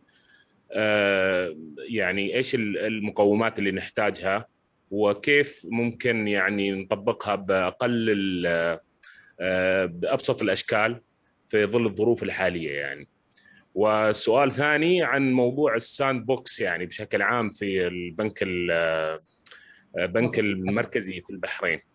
آه،. إذا عندك مصرف البحرين المركزي كان قبل ثلاث سنوات تقريبا مع الأستاذة ياسمين الشرف هي مسكت ال- ال- ال fintech آه، الجانب ال fintech أو الحلول التكنولوجية المالية وقدمت آه، يعني فكرة ال sandbox. إذا ممكن تطرق لنا عن آه، أبعاد ال sandbox من الجانب المالي وإيش الطرق اللي تقدمها البنوك وهل يمكن تطبيقها مثلا على مستوى بنك تجاري؟ غير البنك المصرف المركزي بحكم ضعف البنك المركزي حاليا في الجنوب لكن هل ممكن تطبيق مثل فكرة ال sandbox على البنوك التجارية أو الخاصة؟ وأعذرنا على الإطالة هذه سؤالين شكرا. بارك الله فيك يا أستاذ معاذ آه، طبعا الجانب الأول بخصوص البورصات هو جانب جدا قريب إلى قلبي وجانب ال sandbox جانب جدا بعيد عن قلبي بس لكن الاستاذه ياسمين الشرف هي زميلتي يعني وإحنا على تواصل واتصال مباشر ودائما في ندوات أحضر معاها هي ما شاء الله على مستوى إقليمي كذلك. ولكن أتكلم عن البورصات بما أني أنا مساهم في 24 آه، أو 27 شركة من ال 40 شركة المدرجة في بورصة البحرين ومساهماتي في هذه في هذه الشركات المدرجة في مملكة البحرين ليست مساهمات عن طريق الشاشة بل حضور في الجمعيات العمومية وتداول مع مع مع مع مجالس الإدارة وكل هذا موجود في محاضر إن شاء الله الإخوان في المنتدى والنادي يبعثون لكم جزء من هذه المحاضرة وتقدرون تشوفونه بعد في في البورصة نفسها إذا تروحون على المحاضره لأن المحاضر منشورة. بالنسبة عن كيف ممكن نخلق بورصة من في الجنوب نحتاج ثلاثة أشياء. اولا نحتاج مشرع مقنن يعني. رقم اثنين نحتاج شركات آه، عائلية وشركات كبرى موجودة في آه، الجنوب وقابلة أن تدرج نفسها في هذه البورصة اللي سوف نبدأها. ونحتاج جمهور جمهور آه، يستثمر يؤمن بالاستثمار. يعني في البحرين على الرغم من التجربة وكل هذا لا زال الجمهور غير مقتنع بالسوق المالية. كما تعلم أن السوق المالية أو الأسواق المالية السوق الماليه في بلد الأسواق المالية هي جزء من النظام المالي. نحتاج أن يكون لدينا نظام مالي قوي. النظام المالي القوي يعتمد على ثلاثة مرتكزات. المرتكز الأول سوق مالية في هذه البورصه رقم اثنين مؤسسات مالية رقم ثلاثة منتجات مالية. فإحنا في البحرين نؤمن أكثر في المؤسسات المالية. إيماننا جدا قليل في الأسواق المالية، لا يوجد أسواق مالية. والمنتجات المالية ما أقدر أقول لك نؤمن أو ما نؤمن، نقدر أقول لك, لك يعني في الوسط. كيف هذه التجربة؟ المؤسسات المالية تشوف عندنا فوق 400 بنك، المؤسسات المالية موجودة. لكن السوق المالية عندنا 40 شركة فقط، قليل. 40 شركة قليلة. وال وال وال والبحرينيين وحتى العالم ما يستثمرون في السوق البحريني، قليلين في بعض الشركات المستثمرين الموجودين فيهم ألف شخص على الأقل على القليل. في دول أخرى بالمئة ألف شخص يستثمرون في شركة واحدة. فنحتاج هذه الأشياء لكي نقوي أو نؤسس بورصة. نحتاج مقنن مشرع جانب. جانب آخر نحتاج شركات تود أن تدرج نفسها. نقطة طبعا مهمة أقدر أقولها في هذا الجانب أن لماذا نحتاج البورصات؟ لماذا أستاذ معاذ نحتاج البورصات؟ البورصات موجودة لسببين، السبب الثاني غير مهم، السبب الأول المهم هو للتمويل المباشر. ماذا نعني بالتمويل المباشر؟ التمويل المباشر أن إذا لا توجد أسواق مالية سوف نعتمد على التمويل الغير مباشر. ماذا نعني بالتمويل الغير مباشر؟ يعني إذا أردت أن تقترض مبلغ يجب عليك أن تذهب إلى المؤسسات المالية اللي بدورها تقترض من الناس. فأنت ليش ما تروح حق الناس مباشرة؟ شوف لأنه لا توجد سوق مالية، لا يوجد بورصة. فاذا البورصة موجودة آه، الشركات التي تحتاج إلى السيولة سواء عن أسهم أو سندات تذهب إلى الناس مباشرة وهذا ما يسمى بالاستثمار المباشر أو التمويل المباشر. أما بالنسبة عن ال sandbox والأستاذة ياسمين الشرف وتطبيقها صراحة أنا يعني مطلع على ما ما تقوم به أو ال crowdfunding بعد كذلك هاي التمويل الجماعي okay في هناك تشريعات الآن قائمة في البحرين على هذا الجانب. ولكن يعني هذا الشيء بعيد عن عن قلبي يعني أنا جانب التكنولوجيا في هذه الأمور يعني يعني ما أرغب له يعني أنا أشوفها. لكن إذا تحب تتواصل معي عن طريق اللينكدين أقدر أعرفك عليها. إذا تتعرف مباشرة أقدر أعرفك. هي هي دائما موجودة في اللينكدين وتجاوب الكل يعني. فهذا هذا الموضوع. okay. اللي بعده أخ... okay. شكرا, يا أستاذ علي. معي مداخلة بسيطة على ال crowdfunding الآن في لو افترضنا الوضع الحالي سواء في اليمن أو الجنوب بشكل خاص. آه، ما فيش عندنا البيئة المناسبة لل crowdfunding هل تعتقد أن في هناك طريقة ممكنة أو عندك رؤية ممكن لل crowdfunding يمكن تطبيقها في الوضع الحالي؟ سواء عبر آه، علاقات الأصدقاء أو الأسرة أو الدائرة تكون أو مركز وسطي يكون يبني هذه الثقة لل crowdfunding؟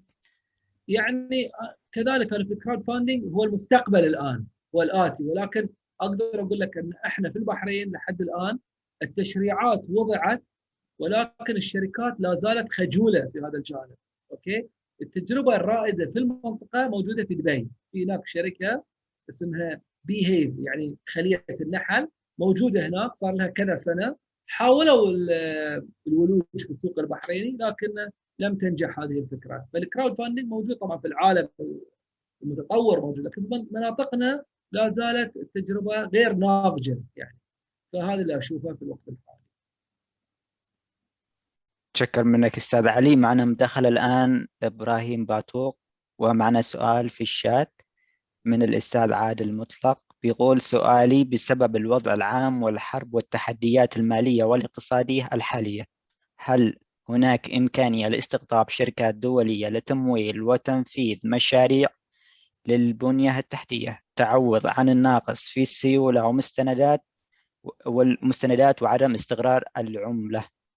أوكي. سؤال ممتاز آه، يا أستاذ زيد وكذلك الأستاذ عادل.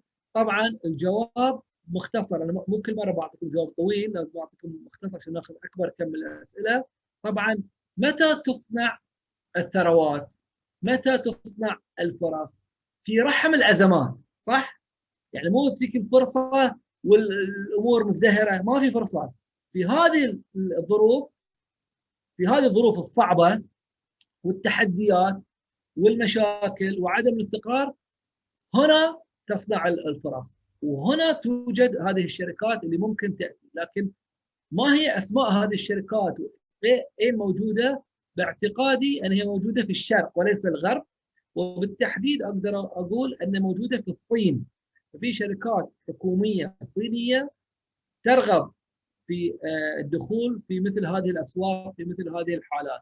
بس عليكم التواصل معهم زيارتهم وأقناعهم وبيدخلون معاكم وبيكون عندهم تمويل طويل الأجل في هذه الأشياء.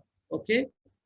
آه اللي بعده آه، أستاذ زيد في أحد؟ أستاذ معاذ تكلم هنا عن سعادة الشيخ خليفة الخليفه اسمه خليفة بن إبراهيم يعني رئيس البورصة. ورئيس تنفيذي في البورصة. ممكن نناقش معاه بعد آه إذا تواصل معي أعطيك الإيميل تبع السكرتيرة سكرتيرته. وهو بعد موجود في ال LinkedIn بس ما أدري إذا هو يعني يجاوب في ال LinkedIn أو لا. لكن بالإيميل 100% يجاوب يتكلم معاكم ترتبوا معه موعد يقابلكم ما في أي مشكلة يعني. بس هو هدفه هدفه هو استقطابكم استقطاب اليمنيين للاستثمار في بورصة البحرين. فانت حاب تدخل عليه تقول له تعال أنا أبغي البحرينيين يستثمرون هنا. بس ممكن ينقل لك تجربة كيفية البورصة ما في مشكلة. أوصل معاه ما في مشكلة. أوكي اخ زين فيه بعد سؤال آخر؟ نعم في في مشاركة من أخونا إبراهيم. تفضل رافع يدك. تفضل أخ إبراهيم. السلام عليكم أستاذي الكريم. عندي سؤال بسيط جدا. يعني أغلب الدول في العالم الأول يعني أسواق المالية حقهم تتمتع بسيولة عالية. يعني سهل للمستثمر إنه يربط مدخراته في في أكثر من سهم أو من أكثر من شركة على على مدى طويل الأمد. وبعدين في حالة إنه يحتاج المال يقدر يبيع حصته ويسترجع المال. لكن لو في حالة كوننا سوق مالي في دول عالم ثالث مثلا زي دولتنا حاليا ما لا يوجد سياسة نقدية واضحة والعملة تتأثر بشكل أو بآخر بس آه بأسباب مختلفة. كيف كيف ممكن نشجع الاستثمار حتى بعد نهاية الحرب؟ في حالة استطعنا نكون سوق مالي. أوكي ممتاز. بارك الله فيك يا أستاذ إبراهيم. طبعا آه، كل هذه التحديات اللي ذكرتها ذكرها الأستاذ عادل وكذلك أعتقد قبل فتره الأستاذ معاذ. بالنسبة لنا الآن في الجنوب علينا أن نعمل رقم واحد على وضع السياسة يعني آه، سياسة مستقرة. فمن غير سياسة مستقرة مستحيل أن نبني أي وطن ما يصير. لازم تكون في سياسة. السياسة هي الأرضية اللي نبني عليها الاقتصاد وفوق الاقتصاد نبني المجتمع وفوق المجتمع تأتي الإبداع والابتكار ورياده الأعمال. فأول أرضية هي الأرضية السياسية رقم واحد. بعد السياسة الاقتصاد بعد الاقتصاد لا هذا ما يسمى ب PEST. خليني اكتب لكم أساس انه يكون واضح. PEST okay؟ أول شيء politics بعدين economics بعدين آخر شيء التي هو technology بس نقدر نتكلم عنه إنه هو الإبداع يعني okay؟ بس التكنولوجيا جزء الإبداع. فإذا ما كان في سياسة واضحة ما كان في استقرار زين؟ صعب أن تبني اقتصاد. صعب أن تبني اقتصاد. وإذا ما بنيت اقتصاد مستحيل يكون عندك يعني نظام مالي. لازم يكون في اقتصاد. ومن ضمن الاقتصاد يكون في نظام مالي قوي مثل ما ذكرت قبل قليل أنه مبني على المؤسسات الأسواق والمؤسسات والمنتجات. فهذا الشيء هو الأساس نسويه. بعدين كل شيء يأتي لاحقا بالترتيب يعني. okay؟ اخذت اللي بعده. معنا الأستاذ صالح الحربي تفضل أستاذ صالح. إيه. بعد أستاذ صالح عندنا سؤال في ال chat box من الاستاذ أحمد اذا تقرونه بعدين عقب الاستاذ صالح. تفضل أستاذ صالح. السلام عليكم. عليكم السلام طويل العمر. مساكم الله بالخير جميع يعطيكم الصحة والعافية. مشكورين اداره المنتدى وصاحب الأخلاق الرفيعة والعلم النافع. بارك الله في علمه. المحاضر طيب جزاه الله خير. وعندي مداخلة جزاك الله خير دكتور. تفضل. آه، إحنا الآن نتكلم في ظرف بلدنا ولا وهو الجنوب. آه، تعرف وضع السياسة والقوانين مثلا فيما يخص استقطاب الشركات الخارجية. كل شركة تبحث عن دراسة عن الوضع الأمني والاقتصادي. ما بتجازف من هنا ودرب. ولكن في ظرف في في ظل ظرفنا المحدود والخاص هل بالإمكان نتحول آه، كمحليين أو كنشطاء أهل البلاد نفسهم آه، إلى إلى إلى تحويل آه، الفكر المجتمعي بدل ما نتجه ولو مؤقتا أو نتأمل على الجانب الحكومي لأنه ضعيف في الحالة هذه و... ونرفع السواعد مع بعضنا البعض من أجل الاقتصاد الداخلي ولو كان بالشكل البسيط وتنمية التجارة الخفيفة آه، ورفع الإنتاج الوطني. أوكي خلصت سؤالك أستاذ صالح؟ نعم نعم أستاذ. بارك الله فيك ممتاز شكرا على السؤال طبعا في غياب الدولة آه، يوجد فراغ صح؟ يتواجد الفراغ فهذا الفراغ لن يتم بهذا الشكل يكون في أحد يملي هذا الفراغ فإذا ما كان في مؤسسات الدولة موجودة يعني تبسط هيبتها وتكون قوية أكيد بيكون في جانب آخر وأنا أتوقع أنه بيكون الجانب التجاري هو اللي بياخذ هذا الحيز من الفراغ. فممكن أن الشباب في الداخل يبتدون يشتغلون على هذه هذه الجوانب كلها ويحاولون يعني من الداخل يسوون شيء. ولكن في حالات مثل حالات الجنوب أقرب حالة أقدر يعني يعني أنا مطلع عليها في المنطقة هي موجودة في في ليبيا. شوفوا ليبيا يعني وضعهم إذا مو مثل مثل الجنوب اسوء يعني okay؟ لكن هم عندهم ثروات خارجية. من ضمن هذه الثروات موجودة بعضها في البحرين يعني okay؟ وفي في أوروبا وكذا. فالآن في الداخل ما في شيء. لكن من الخارج هذه الثروات اللي بنوها عبر الزمن هي تعود عليهم بال بال بال بالنفع وعايشين عليها حاليا. كذلك صارت حالة سابقا في الكويت. تذكرون شنو صار في الكويت. فالكويت بعد راحت لكن ثرواتهم الخارجية سببت هذا الشيء. أوكي؟ سببت أن رجوعهم عاشوا على ثرواتهم الخارجية. أما في حال اليمن لا أعتقد أن توجد ثروات خارجية ك ك ك ك كبلد يعني كجنوب لا توجد. ما أعتقد أنا غير مطلع على شيء ولكن أعلم تماما أن يوجدون أفراد موجودين في دول مختلفة. ومن ضمنهم أنا رحت دولة في أفريقيا كان راح عن بالي شنو اسمها زنجبار رحت زنجبار. قابلني الرجل رقم واحد في زنجبار رقم واحد في زنجبار بل هو رقم واحد في البلد في البلاد كلها. نسيت شنو اسم بلدهم بعد. العاصمة اسمها دار السلام بس البلد راح عن بالي اسم البلد الآن. عاصمتهم دار السلام. هو هذا الرجل هو يمني ترى. وجزء من أسرته إيه؟ لا اسمه اسمه با با راح عن بالي شنو اسمه الحين؟ تنزانيا بارك الله فيك تنزانيا. أخ سعد بارك الله فيك.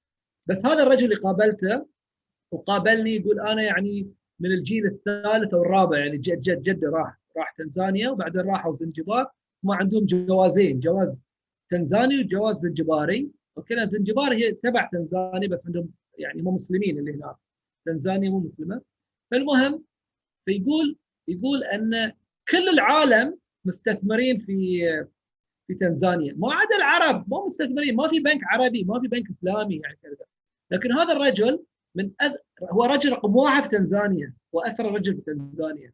وعنده يقول شركات في خمس دول أفريقية. كل هذه الدول أو كل هذه الشركات تدفع له داخل تنزانيا. وأسرته متوزعة في في السعودية واليمن والإمارات. في ثلاث الدول نفس الأسرة نفس ال ال الاسم الأخير. الحين راح عن بالي شنو اسمه الأخير بس بذكره وبعطيه الإخوان في النادي وفي المنتدى يبعثون بس هو رقم واحد تشوفون تنزانيا شنو اسمه رقم واحد ويقول والده كان لا لا مو مو هندي لا مو نهدي مو نهدي مو نهدي. إذا قلتوا لي اسمه بتذكره. والده كان يصلح وانت بكرامة جزم يعني أو أحذية. أو هو كان يصلح احذيه يعني. وقال لي يعني أنا كلمني شخصيا قال إحنا كنا نصلح كذا والآن صار عندنا كل هذه الثروه فنفس الطريقة في اليمن أو في في الجنوب في عندكم ناس موجودين في الخارج لازم هم يساعدون. و... لا مو با زرعة هو كذي با بس لكنه با با حصيفه با با something ما أتذكر الحين بالضبط بس بتذكر بخبركم. okay؟ فلازم هذولين هم أيوه باخريصه هذا هو. باخريصه هذا هو. باخريصه okay؟ فلازم هم يساندون البلد. هم هذا الوقت المفروض هم يساندون البلد. وبيساندون البلد ليس ليس بالمجان. okay؟ بيساندون البلد ليس بالمجان. بيحطون أموال بيطلعون أضعاف أضعافها على المدى البعيد. مو المدى القريب على المدى البعيد. فوين هذول الناس؟ لازم إحنا نستقطبهم. okay. أخ زيد بعد سؤال شيء آخر؟ شكرا أستاذ علي. معنا سؤال في ال Q and A من الأستاذ أحمد بافقيه يقول في السؤال ما الفرق بين علم ريادة الأعمال وعلم إدارة الأعمال؟ طالما عناصر القياس ووسائل تطبيق واحدة. okay بارك الله فيك. إيش رأيكم نأخذ أن أن هذا السؤال يكون آخر سؤال؟ لأن صارت ساعة ونص الآن. okay؟ وإحنا بنكون طبعا متاحين أي شيء يحتاجونه أي. أي أحد من الإخوان والأخوات بنكون متاحين. فطبعا ريادة الأعمال تختلف تماما عن إدارة الأعمال. كذلك إدارة الأعمال تختلف تماما عن الإدارة العامة. يعني في ناس يعتقدون أن إدارة الأعمال يدرس إدارة الأعمال ويحتاج يعمل في الإدارة العامة. ففي بس أقدر اقولها بالإنجليزي في public administration وفي business administration وفي entrepreneurship. فكل وا... كل واحدة غير عن الثانية. طبعا إدارة الأعمال هي تأتي عن طريق إدارة مجموعة من البشر أوكي؟ وتنظيمهم. لكن ريادة الأعمال هي أن أنت تكون مبدع في شيء معين عندك فكرة معينة وتطبقها على أرض الواقع وهذه الفكرة تعظمها تعظمها أو scale up وثم هذه الفكرة تبيعها على أحد أو أنت تديرها بعدين تصير هذه الفكرة إدارة أعمال بعدين فإذا حبيت تربط ما بين الاثنين ممكن تقول أن ريادة الأعمال هي ما يسبق إدارة الأعمال واضح؟ okay؟ أو حل مشكلة وتطويرها وحل قائم. okay أنا صراحة أود أن أختم بهذه المقولة بأن العلم أو المعلومة دائما تأتينا عن طريق الجواب الصحيح، فأرجو أني قمت بإجابتكم على حسب المعلومات اللي لدي يعني إجابات صحيحة. ولكن الذكاء هو في طرح السؤال الصحيح. فما شاء الله أسئلتكم كانت جدا جدا ممتعة. فأشكركم وأشكر المنتدى وأشكر النادي على إتاحة هذه الفرصة صراحة. وأحب أسألكم سؤال أخير. كيف الجو الآن معاكم؟ بديت معاكم سألتكم عن الجو. قلت لكم كيف الجو الحين آخر شيء أحب أسألكم كيف الجو؟ لسه الكهرباء عندك ها أستاذ معاذ؟ ما علي الله. تعوين الله إن شاء الله. أه حل مشكلة وتطوير حلقات. يعطيك العافية. الله يعافيك. فت وفت ما تحت امركم ننتظر بحلقات قادمة إن شاء الله من عيني إن شاء الله. الجو دحين حماس وتطلع مستقبل جميل إن شاء الله. الجو فنان. يلا بارك الله فيكم. نائل نائل شفتك في البداية والحين في النهاية. نشكر الحضور المبدع والقيم الجو بالتاكيد أفضل حتى لو مطرت إن شاء الله يا رب امطار خير علينا جميعا. أه أستاذ محمد شكرا أستاذ استمتعنا معاك ونسينا الأمطار. إن شاء الله امطار خير. شكرا أستاذ صالح أستاذ جلال. اي الحلوى البحرينية. أيوه الحلوى اي حلوة الله يعافيكم إن شاء الله. طبعا النادي والمهجر عندهم شوية طبعا النادي والمهجر يعني بذلوا جهود جبارة يعني. جبارة وأنا معاهم يعني عارف إن هاي الشيء اللي قاعد يسوونه. إن شاء الله في ميزان حسناتهم. أستاذ إبراهيم شكرا لك أستاذ على وقت الثمين تحت امركم أستاذ زيد عندك الموضوع؟ صراحة يا أستاذ علي كلا معاه جو مختلف لكن خل... نقلتنا إلى جو واحد موحد صراحة استمتعنا بالرحلة أخيرا نقول أنا زيد المهندس زيد اليافعي نيابة عني ونيابة عن منتدى الأكاديميين الج... والخبراء الجنوبي وزملائي في نادي المهجر تحت المجهر. نتقدم بالشكر لكل الحضور ولضيفنا الكريم المستشار والخبير الأستاذ علي الطريف. فلا توجد لدينا كلمات كافية نعبر فيها عن شكرنا لك. لك مننا كل الامتنان والتقدير الخالص لحضورك الكريم تواضعك ووقتك الثمين لمشاركة معنا الخبرة والمعرفة حول مفهوم ريادة الأعمال. يتقدم منتدى الأكاديميين والخبراء الجنوبي ونادي المهجر تحت المجهر بشهادة تقدير رمزية لسعادة المستشار والخبير الأستاذ علي الطريف. نتشكر منك الأستاذ علي. وقبل قبل الختام ننوه الحضور جميعا. إن في هناك يمكنهم التواصل معنا عبر مواقعنا في التواصل الاجتماعي والمواقع الإلكترونية. وطلبا منكم وليس أمرا بتعبئة استمارة التقييم الموجودة في الشات. سنشاركها في الشات للتقييم. آراءكم عن عملنا وعن أداء الحلقة مهم جدا.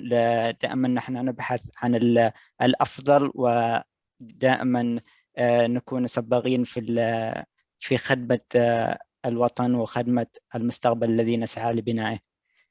تعرفنا اليوم على محرك ريادة الأعمال الإبداع والابتكار وتعلمنا عن العوامل الداعمة لظهور ريادة الأعمال وأهمية الريادة على المجتمع والاقتصاد. ولولا وجود المخاطر السلبية لريادة الأعمال لما كان هناك ما يسمى برواد الأعمال. كما إن هناك فوائد محتملة فبالوجه الآخر هناك مخاطر سلبية ولكن لا بد من استراتيجيات تساعد على تجنب الأخطاء في رحلة ريادة الأعمال. كان وقتا ممتعا مليئا بالأفكار والمعرفة. اليوم نحن لم نسافر عبر الزمن إلى المستقبل بل إنه القد بكامل قواه. أتى إلينا مسافرا. كذبناه بالهمة والعزيمة. كيف لا؟ ونحن نناقش ونتعلم عن أهم ثروات المستقبل الاقتصادي الخفي. مستقبل مدأت ملامحه من حاضرنا هذا. مستقبل ريادة الأعمال ومفهومه. اليوم أنا شخصيا لم أشعر إننا فقط نخطط لبناء مستقبل أفضل لكن بأعمالنا كهذه وتواجدنا هنا جميعا كنادي المهجر ومنتدى الخبراء الأكاديميين والخبراء الجنوبيين والحضور جميعا وضيفنا الكريم هذا يدل على شيء واحد أتعرفون ما هو؟ يدل على إننا قد بدأنا مرحلة البناء المستقبل هنا نتشكر منكم جميعا الحضور ونتمنى أن تغيمون الحلقة والأداء ونشوفكم إن شاء الله في حلقات قادمة. آه، شكرا كثيرا لكل الحضور والمستمعين أينما كانوا. آه، نتمنى لكم أوقات سعيدة وحان الوقت لإنهاء الحلقة ليومنا هذا. والسلام عليكم ورحمة الله وبركاته.